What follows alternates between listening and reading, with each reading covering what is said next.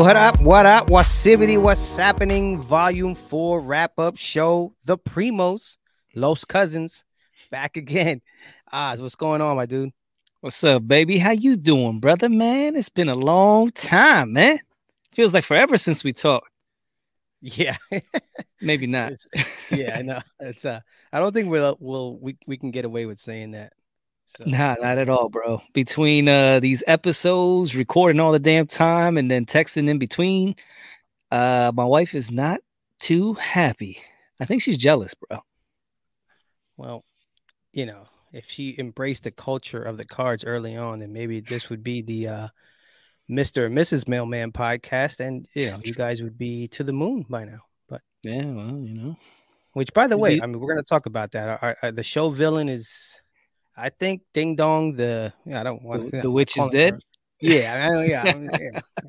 We'll talk about that because I think the show villain is no longer. We're gonna need to find a new one to provide the inspiration. We'll see. We'll talk about it. We'll see if that's the case. I mean, she's definitely, you know, on the come up. Let's just put it like that. Okay, that's good. That's good. But before we get to all that, we'd be remiss if we didn't. You know, like I told you, if we're gonna sit here and talk when they win, you gotta be man enough to get behind the mic when they take an L. So talk to me about the Birds this week and how they got the wings clipped a little bit down in Dallas. Well, it was definitely not a good look. And it being on Christmas Eve kind of really sucked. It put a damper on the festivities. It was just one of those games. It was back and forth. And you knew somebody was going to be disappointed at the end, and unfortunately, it was the Eagles. Obviously, Jalen Hurts wasn't playing. Gardner Minshew, he went out there. He did the best he could, you know. He put up by himself 27 points, I believe, and then we had the one turnover, which was a pick six. So to put up 27 points and have a pick six and to actually score, 34 points? Something like that. Yeah, I believe we lost 40-34. Something like that. Yes, yeah, something like that. Yeah. You know, defense just, bro, I don't know.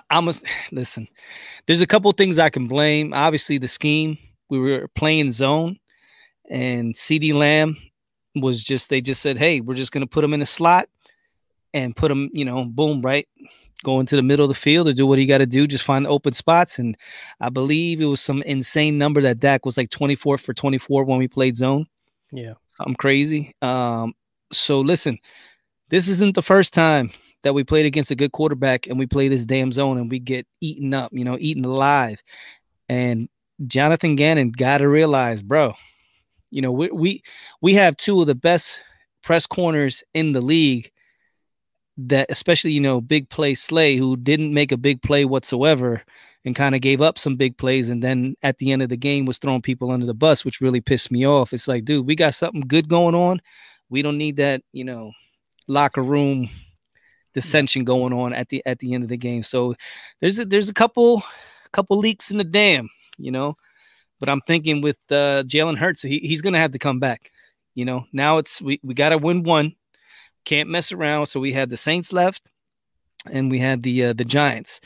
I believe they're both home games, but, you know, Jalen's going to have to come back a little bit earlier than expected. Then we're going to have to take care of the Saints. And then we'll be able to rest him. Lane Johnson went out with an abdominal injury, like a sports hernia type thing. So they're saying he may or may not be back. Avonte Maddox getting hurt on his big toe. That's probably not going to be back for the playoffs, which is a big hit. You know, so there's a lot of things that happen in this game. You know, the biggest one being the L, you know, taking the L. So I don't know. What were your thoughts on it? Yeah, my thing is, dude, if Minshew puts up 30 points on his own, that is way more than enough to win the game. Mm-hmm. I'm talking to my dad yesterday, and he's, you know, my dad is a diehard, bro. And he's like you, bro. It's everything is always through, you know, glass half full. The glass is overflowing. Every preseason, This is it. This is the year. That's fine.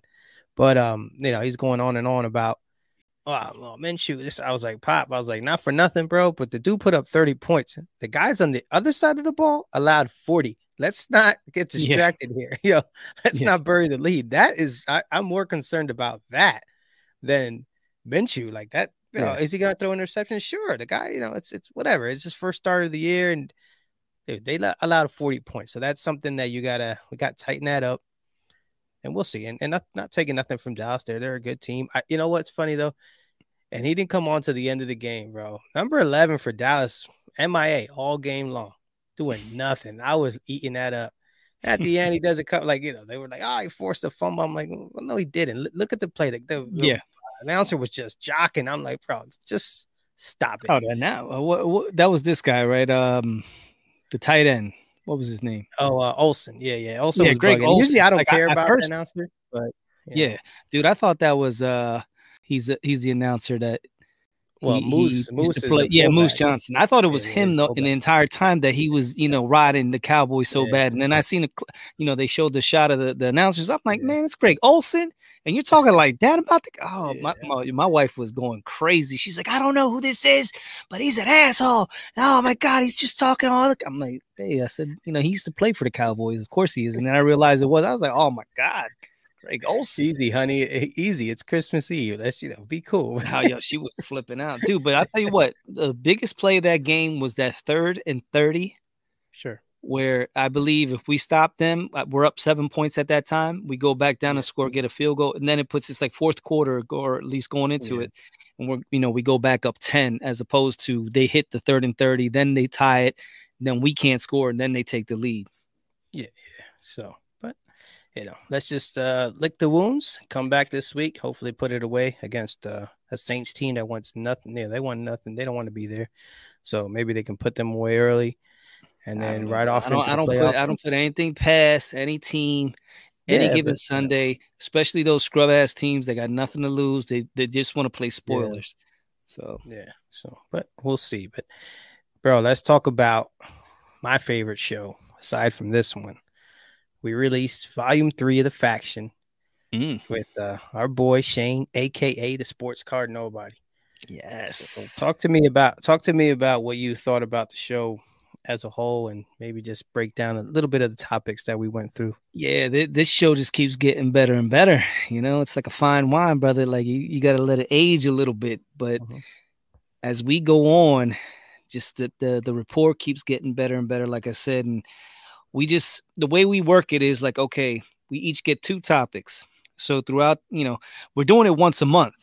So we got some time to go ahead and get our topics together. I usually like to wait to the last minute because I don't want to think about something, you know, that's related to the hobby, like say something about card porn or some, you know, negative thing that came up. And then, you know, it's already been talked about for 2-3 weeks before we record the episode. So I like to wait to the last minute before we go ahead and get our stuff together. But we usually come up with good topics, and this one, you know, was off the hook. And like I said, it's one of those that it makes you laugh, it makes you cry, it makes you, you know, just question everything what we're talking about as far as quirks that go into the hobby. You know, let's talk about hobby quirks, man. That was your big thing. That was Tony's coup de grace, you know. So give me the whole, you know, background behind the quirks and why you went with that.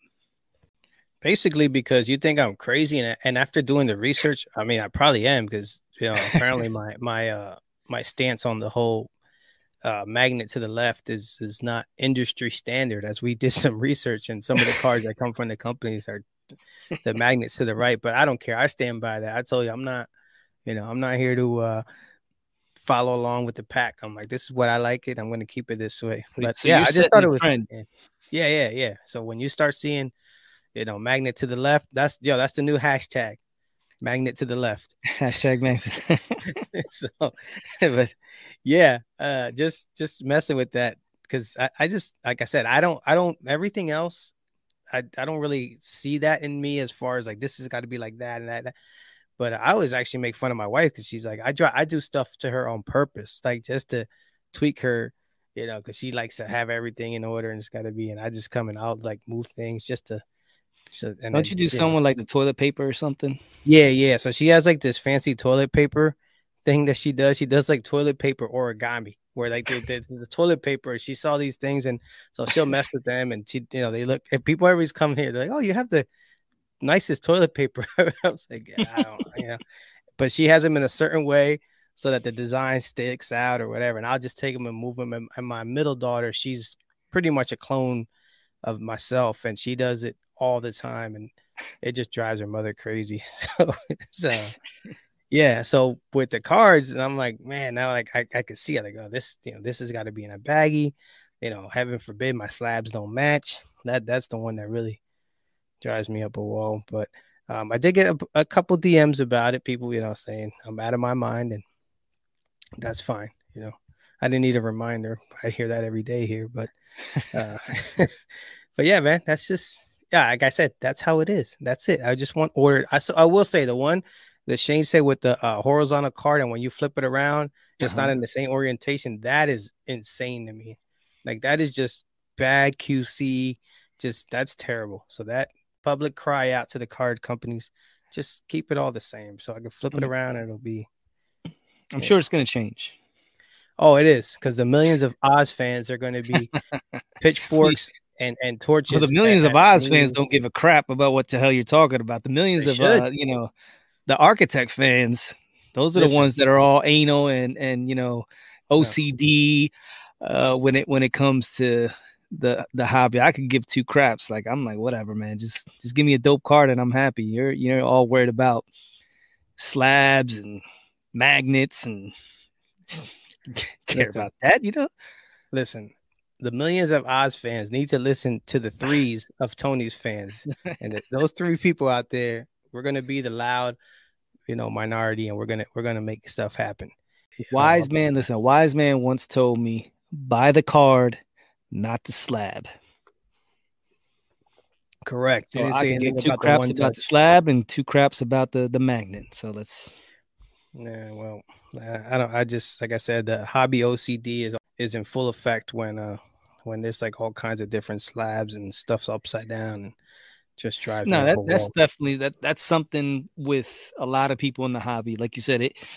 There's plenty of people that have like that OCD. They don't even realize it when it comes to just having their cards in order, or specifically, like you said, just either they're going to have all BGS slabs or all PSA slabs or even SGC slabs, whatever it is. They want to remain uniform. And like you said, it's just everybody has their quirks when it comes to this. Yeah. We also dove into – go ahead. But real quick, I know seeing your collection before that you have them grouped by player for the most part. Are they in like, are they then grouped by – group by year then, like, or just they're just all over the place? No, I have my Iversons. Basically what I have them do is from most expensive to least expensive is how I have it. So my bangers I have, you know, in the front, and then it goes like, you know, and because I used to have them all priced out. I took the prices out because they're way the comps are like not even close to where they were. So I was looking at some of these prices. I'm like, man, that's nowhere near what it is. I was about to say, if anything, that's they're depressing to look at those numbers. I mean, yeah, bro, because man, those were legit comps when we did them. It's not like we came up out of our ass and like, well, I bought, you know, I got that for $700, so I want to sell that for $850. No, it was what it was selling at the time. And literally like 6 months later, it was like cut in half. Yeah. So yeah, that's basically how I had them set up, was most expensive to least expensive. So you talked about too your whole thing with the hobby police. I know that's always real big for you. It's always like you don't like to be told what to do.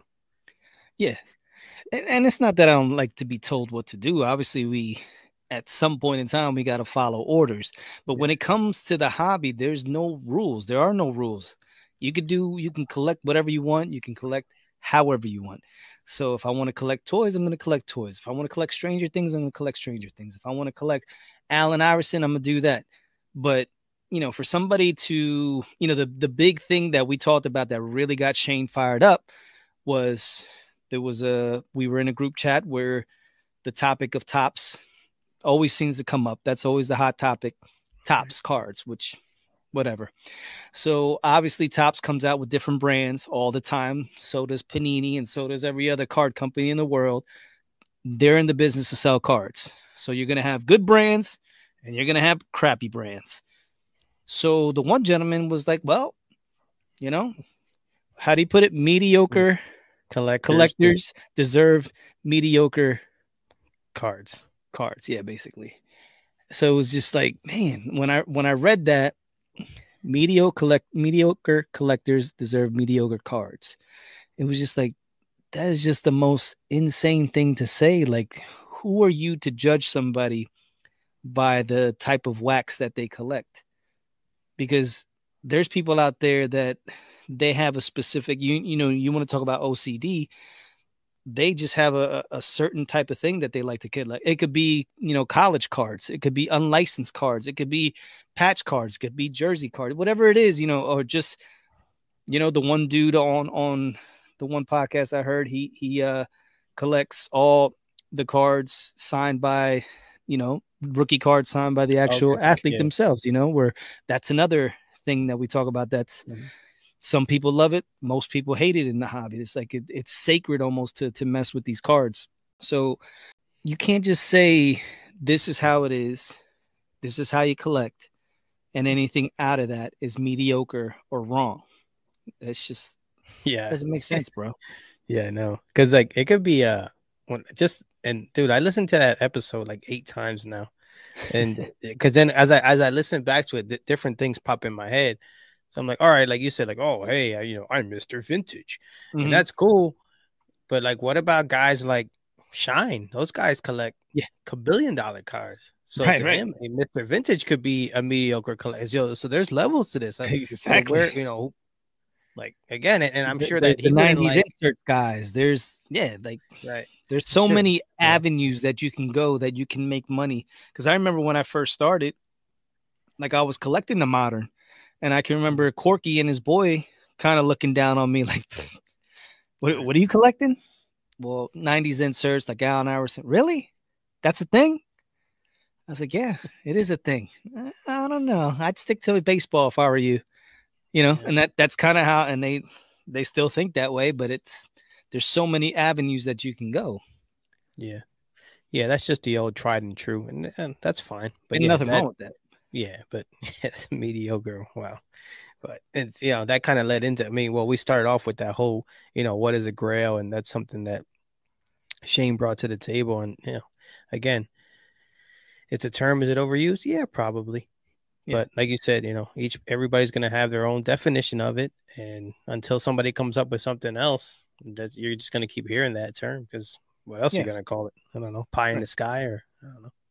And, Shane was almost saying, we got to throw it all out, as far as it's got to be something that everybody uniformly says, okay, this is a grail card for the hobby, but you can't just throw it out, because I could care less about, I'm not saying I could care less. I would like to have the card, but if it's on my Mount Olympus of cards, like what I want to get, Mount Rushmore, the OPG, Wayne Gretzky is not my first choice, but it is a grail card, so I hear you. We talked about the PMG Green Jordan. Of course I would want that over the 86 Fleer Jordan.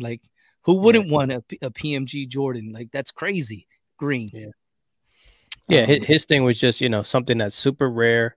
Right. And that you're chasing for. So yeah, that PMG that's Green. What I mean. But there's so many avenues you can go. So if I'm a soccer collector, I'm going to think about something else. If I'm collecting F1, if I'm collecting Stranger Things, if I'm collecting wrestling, there's going to be grails for each specific one. So, and it gets a little out of hand, but at the same time, there's going to be grails for each specific avenue that you're going to, be following. So, yeah. Well, and the search never ends. Exactly. But he was saying, the main thing is don't say grail acquired, and then next week you have it up for sale. Yeah. That's the hypocrisy that a lot of these people were they talk all this. Oh man, once I get that card, that's it. That's gonna go into my vault or my safe. And next week you're like, well, I kind of thought this was my card, but I got a good deal. I can get another grail. Yeah. The always important good deal. The last one, we talked about other thing, but we just wanted to highlight a couple of them. But it was yours with the cards and the relationships. And I, I was the Grinch that day. And I don't care. That's fine. Yeah. So pretty much, Tony hates people, loves cards. I love people. The best part was because I said, you were like, yeah, I can't get any money back for the relationships. I can't sell it. I can't go to the dealer and say, hey, Oz is my boy. It's like, yeah, so can I get that loan? Yeah. But nah, I was just, kidding. But definitely. It's their relationships trump all, man. We did with other awesome people we've met and awesome people we're gonna meet. Yeah, it's, you know, it's, yeah, it starts with the cards, but yeah, that mm-hmm. that trumps, you know, everything, because it's like, dude, now we're just meeting people from all over the place. That it's been great. And I mean, yeah. And you know, we're gonna talk about it in the next topic, but with Geraldo, but yeah, the relationships definitely trump all. Yeah. Exactly. Nothing better than that, man. Like I said, we just start collecting as individuals. And a lot of us just do it on our own, and you got to kind of just come out of your box. Like I said, come and do things to get you, either if it's through social media, starting, you know, doing content or whatever it is, going to card shows. But to get the full experience of the hobby, you have to have interaction with others, man. You know, even if it's trading or, like I said, having interviews or whatever you're doing. But just that other human interaction, that just takes the hobby to another level. And that's the best part of it, man. Like, yeah, the cards, of course, you know, we're sure. Like you said, they're the catalyst. Yeah. But, you know, listen, I couldn't imagine having my collection and not sharing it with it. Like, right. That would be just boring as hell. Well, there probably are people like that, but you really, I mean, that's, be an introvert, you really got to be into your collection. But it's like I guess, well, that's kind of like the gentleman we bought the Jordan from. Yes, he's been collecting over 50 years. He has this massive collection. He's even lost his first wife to collecting. She was like, it's either going to be me or those damn cards. And he's like, it's the cards, peace out. So he married another lady that was okay with his. He said, I can get another lady. I can't get a bunch of these 52 manos that they don't grow on trees. Yeah, exactly. But yeah, and we talk about diamond hands. So this guy, he's just a collector. He's a hoarder. That's all he does. He can give two craps about the people or anything. It's just I'm the cards, all about the cards, and that's it. Yeah, that doesn't work, man. Because when I get a mail day or you get a mail day, and you know, other people might not care, but I care about your mail day. I want to hear about it. I just can't, like, yeah, like, so like, bro, he gets cards and then he just like it's come to the point where he you know, quote unquote, was gonna sell the stuff, which he never did. But you know, he's in his late 60s, getting into his 70s soon. So he actually talked to his son about, you know, maybe going ahead and putting it in the will and giving them to his son. And his son wants nothing to do with him. His son is like, I've seen what it did to you and to our family. I don't want those damn cards. You know, that's how bad, you know, his relationship with his family has gotten because of his obsession with the cards. You were supposed to use your word, man. You've used it 2 episodes in a row now. Not give the cards. He's supposed to bequeath. Bequeath. No, I gotta bust that. I don't want to. I already used it twice. Yeah, I was like, wow, this guy is, you know, Mr. Vocabulary over here.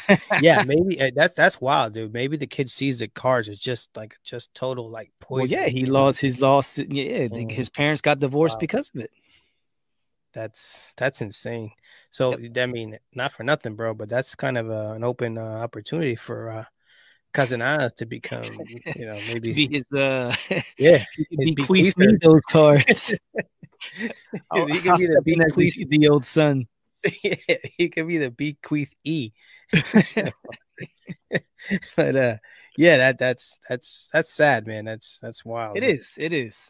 I mean, he got a dope ass collection, but at the end of it, just like, you can have all the cards you want, but if you don't have a family to share with or friends, like, yeah, can't take him to the grave. Can't take him to the grave, bro. Yeah, well, I was gonna ask you that, because when you went to see, you went to go look at all the Jordans that he had. Yeah, and did you feel like he was finally like, oh man, finally somebody I can talk to, or was it just very bland? Here are the cards, look at them, pick it up, and just get out of here. It was a little bit of both. I think he enjoyed the company, and when I went over there, he was, you know, nice as pie. He has his garage actually set up with, it's almost like a man cave. So you put up the garage door and he has the TV, he has his little heater, you know, or the air conditioner, whether, you know, depending on the season. But he has all kinds. He's a Patriots fan, New England. He's from New England, but he's moved down here, so he has all kinds of, you know, Boston and the Patriots and all that. So I'm sitting there. He's, you want a water? I'll get you water. Hold on. You know, and he, you know, so he was really nice. But like when you could tell when we're talking sports, he's one guy, but when you're talking cards, it's like, it's almost like a transformation, bro. Like I could talk about these cards and I'm very serious about these cards. These cards are part of me. And if you want to get some of these cards, I need to know you're serious. I want them to go to a good home, but I got to be able to trust you. You know what I mean? Like I had to gain full trust. I had to meet this gentleman several times before I even seen anything. So it's just, like I said, those cards are his babies. Huh. Yeah. It's no joke. It's no joke. He's a serious cat with a serious collection. Might have to visit him again with some updated price guides, though. Full book on everything, bro. Yeah, he's definitely a tough negotiator. Let's just, put it that way. But so let's transition to the next episode, which was something that I know you're very proud of. Yes. You're talking about it. And we had Geraldo Alvarez on from the Siempre Palante podcast, which is the Always Forward podcast. And dude, that conversation, it went all over the place. I shouldn't say, I don't mean like scatterbrain. Like it started in a direction and then we kind of went another way. And then we, it always comes back to the card. I never knew that he worked at a card shop. Like when we met him, we never talked about that. So when we got to that point in the conversation, I was like, wait, what? So I was like, whoa. I was like, wait a minute. Because we were like coming from the aspect of we never grew up, around cars or, even seen a hobby shop. And here he is at 12 years old working at one. And I was like, oh, man, that's crazy. That's dope. Yeah. Because, I guess, growing up in New York, in the New York City area, again, where we're from, our town, we've talked about this before. We didn't have that. And maybe we did. We just didn't know about it. There was some, like, Corky, what are you talking about? There's one on 9th Street. There was one over here on Penn. I was like, bro, I don't, but that's the thing. If you know, you know. If you don't know, nobody's going to tell you. That's what I, when I came across and saying, listen, nobody's keeping us out of this hobby. That's not what we're saying. And that's not what we're trying to come across. We don't want to build those divides or have some, magical wall that is put up and use that as a barrier or as a crutch. No, what we're saying is we just don't have the knowledge. We weren't brought up in that culture. This was something that was bequeathed to certain individuals, whether it's collections or the knowledge, and they just had this from generation to generation. So when we come over from, whether it's Cuba or Puerto Rico or Dominican Republic or Mexico, the last thing we're thinking about is collecting cars. We're just trying to make it. So we're doing whatever we can to get our foothold into America, become citizens, and put our best foot forward for generation, and as each generation goes on, we become entrenched and become Americanized, and then you learn these things. So now that we've been here, we were born and raised here, Tony and I, where our parents came over in the 60s and they had to do their struggles, so they were able to work hard and then put us through school. And now it's like, okay, we've all been successful, now let's take it to the next level. How do we do that? I don't know. Let's start, collecting cars. Let's look for a hobby. So this came across, collecting cars. It's something I did as a kid, but didn't really know what I was doing. But it's something very interesting that I could get lost in. And that's exactly what happened. But then it goes back to the human capital and, sharing it. And that's when I brought you on board. But at the end of the day, we have to work hard to get this information to figure it out. There's nobody really taking us by the hand. We've had people that reach out to us and say we're doing great and this, that, and the third, but we still got to bust our ass in this hobby to get to that next level and to push. And you know what, shout out to Geraldo Luis Alvarez, my man, Siempre Palante.